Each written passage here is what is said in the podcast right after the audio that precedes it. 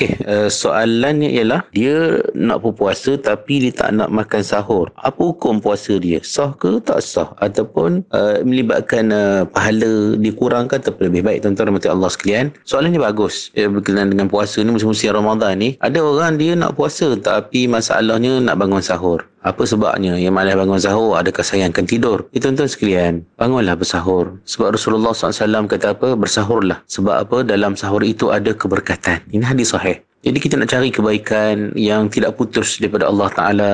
Kebaikan melimpah ruah. Bangunlah ya. Kita bersahur. Sebab dengan sahur itulah kita akan dapat keberkatan. Mana kebaikan yang tidak putus daripada Allah SWT. Kebaikan yang berterusan dan berpanjangan. Sahur ini tuan-tuan, rahmati Allah sekalian, dia adalah pembeza. Kata Nabi SAW dalam hadis itulah yang membezakan antara puasa kita dengan puasa ahli kitab. Bezanya bila kita makan sahur. Sebab itulah nampak amal ibadat ni Walaupun sahur itu adalah hukumnya sunat. Sunatnya apa dia? Kalau kita buat dapat pahala. Kalau kita tinggal tak apa, tak berdosa dan tidak menyebabkan puasa kita tidak sah. Puasa tetap sah. Tapi Nabi sangat berawas dalam beramal ibadat ni kalau boleh biarlah kita berbeza dengan orang-orang kafir. Orang kafir ada juga yang berpuasa macam kita.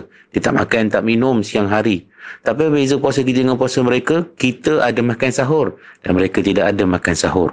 Sebab itulah bangunlah bersahur. Sebab apa? Pahala kita akan dapat eh, pahala sunat.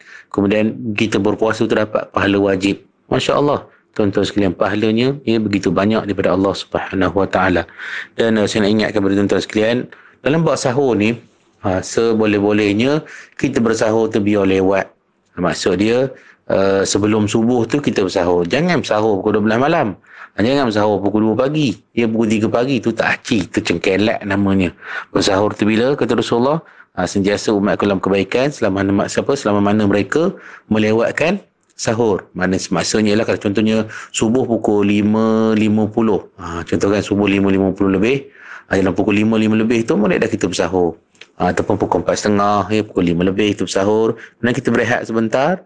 Ya, beri laluan lebih kurang uh, apa dalam apa 10 minit sebelum azan tu uh, diletakkan juta waktu untuk kita berjaga-jaga. Waktu kita dah kita dah boleh berehat. Tapi sebenarnya boleh kalau kita nak bersahur lagi eh, sehinggalah sebelum azan subuh. Bila azan subuhnya uh, kita tarik break. Uh, tu dah dah habis dah tamat waktu sahur kita. Jadi pesanan daripada saya kepada tuan-tuan sekalian bersahurlah sebab dia ada pahala daripada Allah Subhanahu wa taala di samping kita nak dapat pahala wajib berpuasa. Sekian. Assalamualaikum warahmatullahi wabarakatuh.